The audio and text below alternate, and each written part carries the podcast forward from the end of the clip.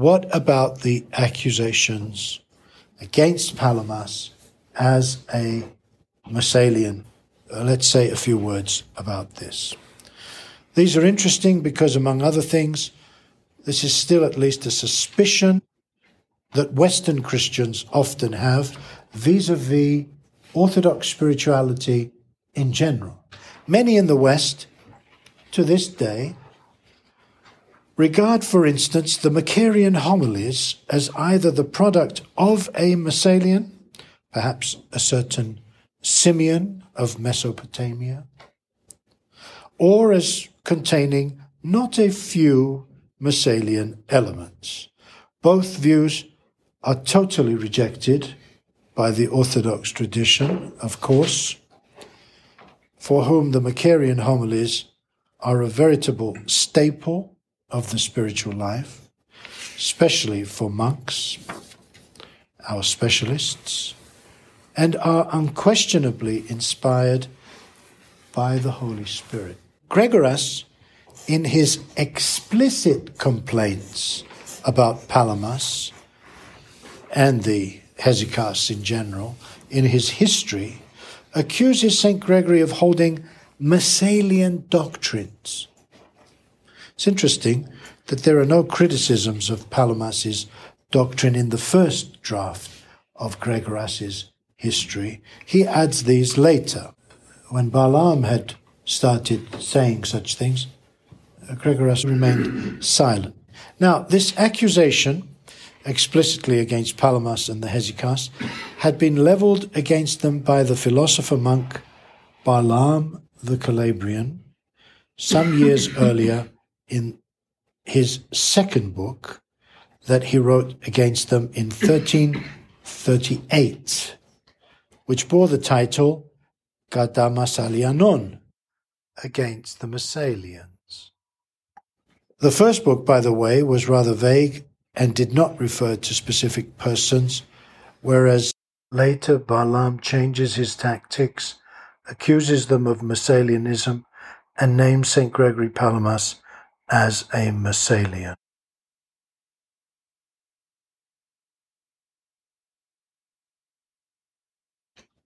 So what is Messalianism?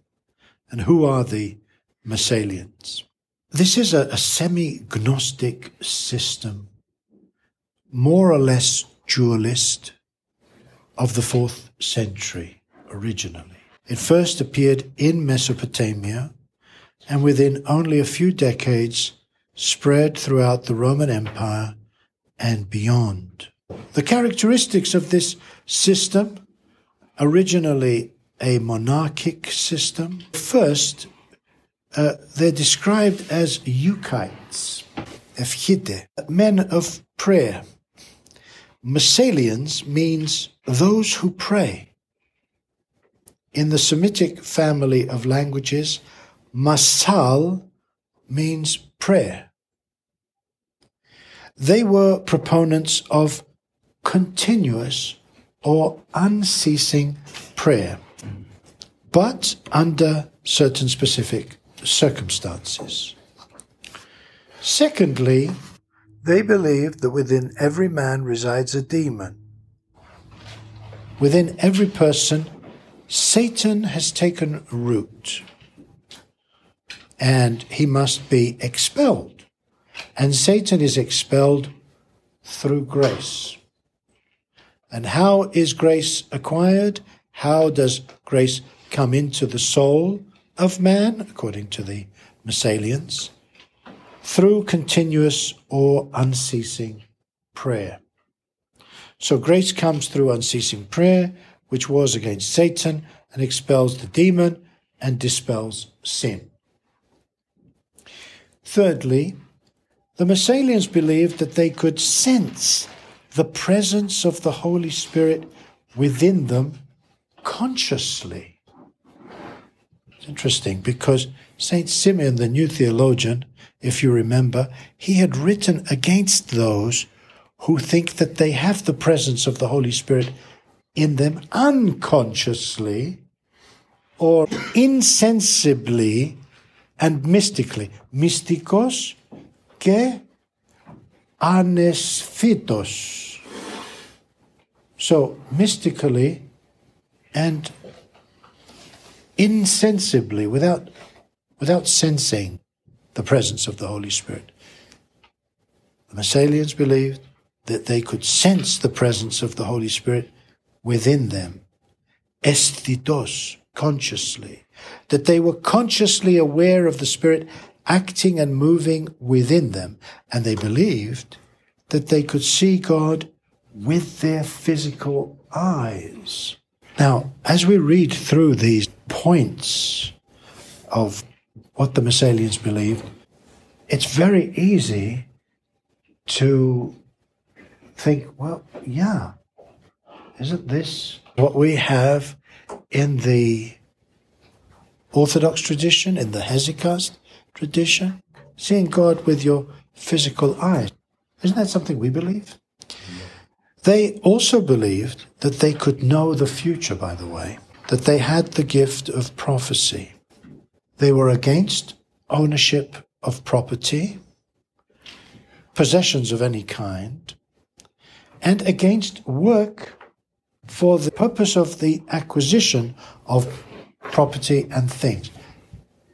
They did not work. So how did they survive? How did they live? Through begging. They begged. They did not work, but curiously, they depended on the work and almsgiving of others. And there's an interesting saying attributed to Abba Lucius in the sayings of the Desert Fathers, the Apophthegmata Patrum. Abba Lucius is a Desert Father from the end of the fourth century, who gives us a refreshingly practical way to pray without ceasing. And one day he's visited by a group of Euchites, Euchite, Messalians. And this is what the saying says. I'll just read it briefly to you. Some of the monks who are called Euchites went to Enaton, Enaton is a place, to see Abba Lucius. The old man asked them, "What is your manual work?" They said, "We do not touch manual work, but as the apostle says, we pray without ceasing." The old man asked them if they did not eat, and they replied, "They did." So he said to them, "When you are eating, who prays for you then?" Again, he asked them if they did not sleep, and they replied, "They did."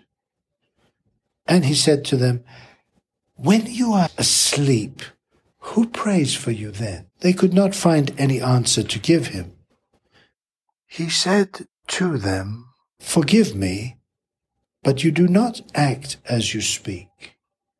I will show you how, while doing my manual work, I pray without interruption." And he goes on to explain what he does. "I sit down with God, soaking my reeds and plaiting my ropes, and I say, God, have mercy on me, according to your great goodness and according to the multitude of your mercies, save me from my sins." So he asked them if this were not prayer, and they replied it was. Then he said to them, "So, when I have spent the whole day working and praying, making thirteen pieces of money, I put two pieces of money outside the door," meaning he leaves it for almsgiving, "and I pay for my food with the rest of the money. He who takes the two pieces of money prays for me when I am eating and when I am sleeping. So by the grace of God, I fulfill the precept to pray without ceasing." And so Abba Lucius is speaking to them on a very basic, simple, refreshingly simple level to show them that what they believe is not quite the case. They don't know about the prayer of the heart. This is not part of their, their culture. The Messalians would travel from place to place. They were, if you like, they were the kind of hippies of, of their time, men and women, usually in couples but also in groups, would go from place to place together and sleep wherever they could. And they had a method. For three years, they would remain chaste. And after the three years were up, not only would they no longer be chaste, but they would be deliberately unchaste in all things. And this because they had reached perfection, and so no sin could touch them. They were against the hierarchy and the priesthood. They were also against the mysteries of the church, the sacraments. They believed that the demon, which was substantially united to the soul, could not be expelled by baptism. That's why they had to pray unceasingly. And another basic characteristic of the Messalians was that they did not accept the veneration of icons. They were iconoclasts. These were the Messalians of the fourth, fifth, and sixth centuries. So, who were the Messalians of the fourteenth century? Well, in the fourteenth century, it was the Bogomils that were referred to as Messalians. The Christians of the Roman Empire, they had the habit of calling people by ancient names. They called the Bogomils Messalians. Bogomil. This was a, a Bulgarian heresy which arrived in Bulgaria via the Manichaeans of the eighth century. In the eighth century, a large number of Paulicians were settled in Thrace and then uh, spread to the eastern provinces of the Roman Empire. Bogomil may mean Euchite, or some interpret this as the Bulgarian for Theophilos, beloved of God, supposedly the name of their founder. Anyway, because they had the same characteristics, the Bogomils with the Messalians, at least on certain key points, on unceasing prayer and on the vision of God, that is why Orthodox theologians often refer to the Bogomils as Messalians, Messaliani. We had said that both Barlaam and Gregoras accused the Hesychasts of being Messalians. Gregory Akindinus, writing to Iakovos Kukunaris, says that a certain George lived in Thessalonica with Isidore Boucheras, the later patriarch. Isidore was the first Hesychast patriarch of Constantinople, and Akindinus says that they were discovered or found out to be Messalians and forced to live in Thessalonica. Later, we have an account by Gregoras, according to which, perhaps around thirteen forty-six, Messalians were found on Mount Athos. One of them, a certain George of Larissa, or Lariseos, was publicly ridiculed, and Gregoras says that they were expelled from Mount Athos and that Palamas was one of them, but that he left earlier and thus escaped being found out and being condemned along with them. Now, later, at the Council of thirteen fifty-one, Gregoras brought the charge against the Hesychasts as iconoclasts and stopped short of accusing them of being Messalians. But why do Gregoras and the others accuse the Hesychasts of Messalianism? Uh, by the way, Philotheus Gokinos, in his biography of Palamas, in order to make it abundantly clear that Palamas was in no way a Messalian, relates that when Gregory first left Constantinople to embark upon the monastic life, he reached Mount Papikion, where there were Messalians. And not only did Palamas not join the Messalians, but, says Philotheos, the Messalians even made an attempt on his life. Obviously, you can see Philotheos going to lengths here to stress that Palamas was not to be regarded as a Messalian. But why are Palamas and the Hesychasts accused of Messalianism? Number one is the fact that the Hesychasts were proponents of unceasing prayer. Not in the Messalian context. The Hesychasts believed that you must always have the memory of God in your every act and in your every thought. We'll come back to that point. Number two, some Hesychasts also employed a method of prayer. This method was described by Saint Gregory the Sinite in a small treatise entitled Pos the Energin tin Prosefkin, How to Activate the Prayer. And this is a method for the prayer which certainly has external characteristics.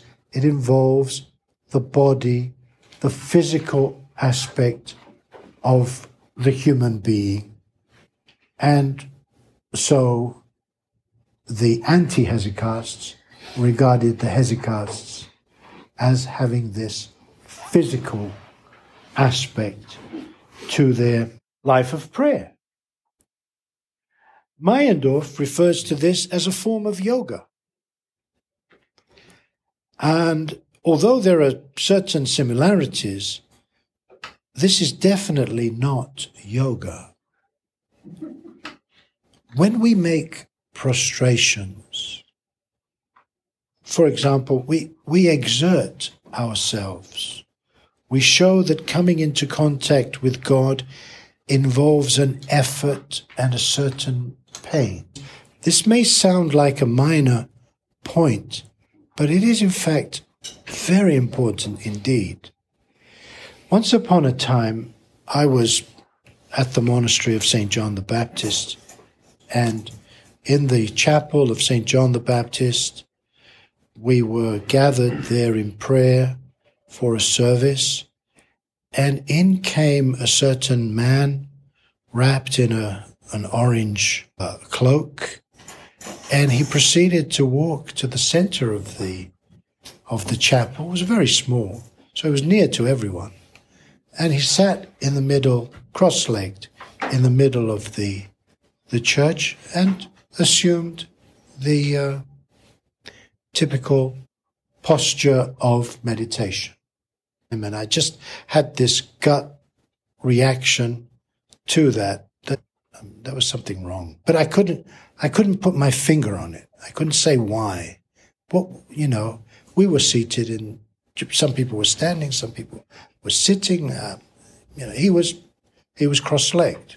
He was dressed in a different uh, clothing, but all right, you know, shaved head and all of that, but a human being in the lotus position.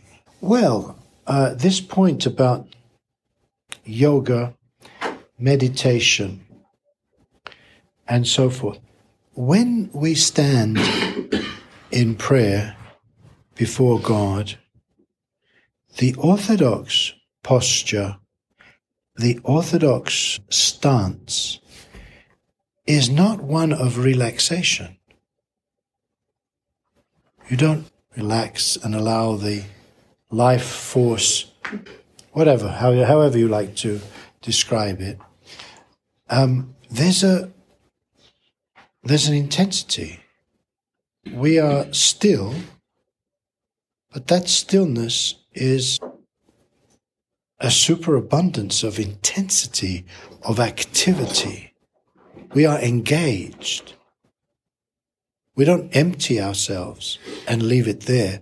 We fill ourselves with the name of Christ, Jesus Christ. It's important for us to understand this.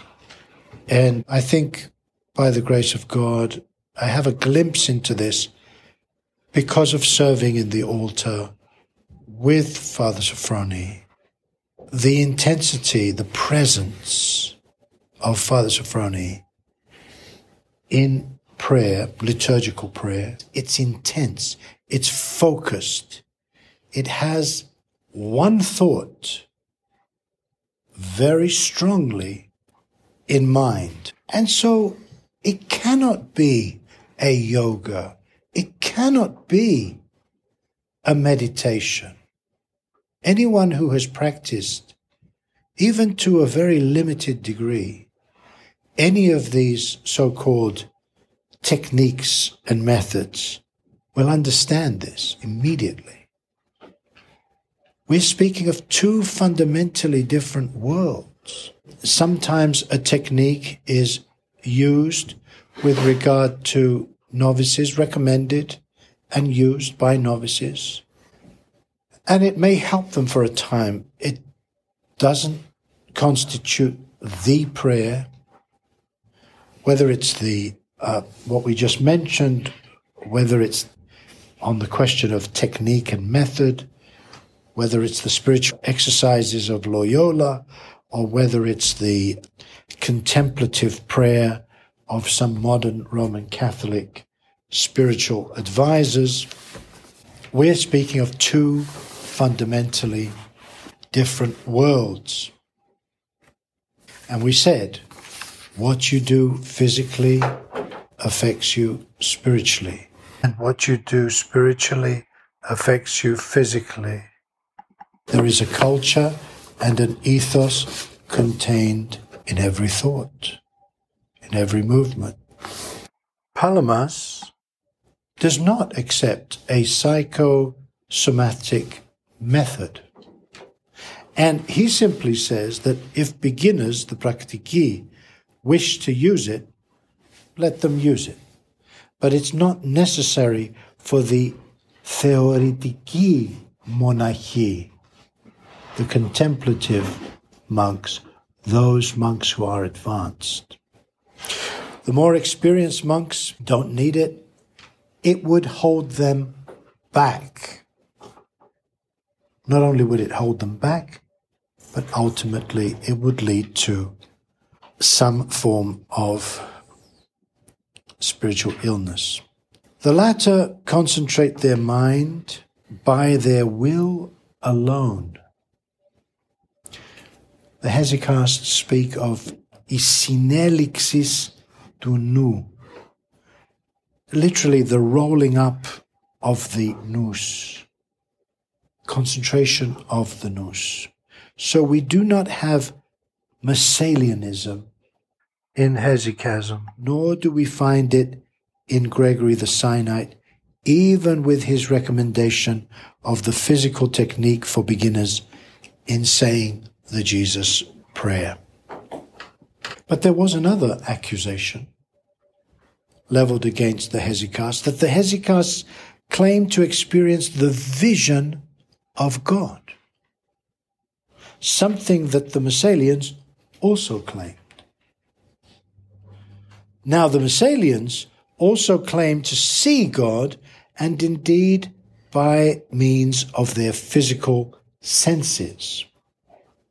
But Palamas and the Hesychasts, when they speak of the vision of God, they do not mean the same thing as the Messalians. The Hesychasts regarded the vision of God as something abundantly attested to in Holy Scripture. One of the passages that they like to remind themselves of is where the psalmist says, "My heart and my flesh have exalted in the living God." Which means, of course, that not only does the heart participate in God, but so too does the flesh. And in this case, flesh refers to the human body. And this line of thought can be found as far back as Diadochus of Photiki, who stressed in the mid-fifth century the importance of the body's participation in God. It's not only Diadochus of Photiki, by the way. It goes much further back than that. But the participation of man's physical powers, that they are refined, that they are ennobled, and reach a certain immaterial state, a certain spiritual state. Palamas too emphasizes that the Christian's experience of God, which comes as a result of the fervor of prayer, is transformed into light. And he says that that light is real, but it is not a sensible light. It is not a physical light, but neither is it a light that allows the vision of God in his essence. So, the grace of prayer is transformed into light. The light is real, but it's not a sensible light, even when it is perceived by the eyes of the body. You see, the difference between Palamas and the Messalians is that the vision of God for the Messalians is both a sensible light, and it is a vision of God in his essence. Palamas says neither.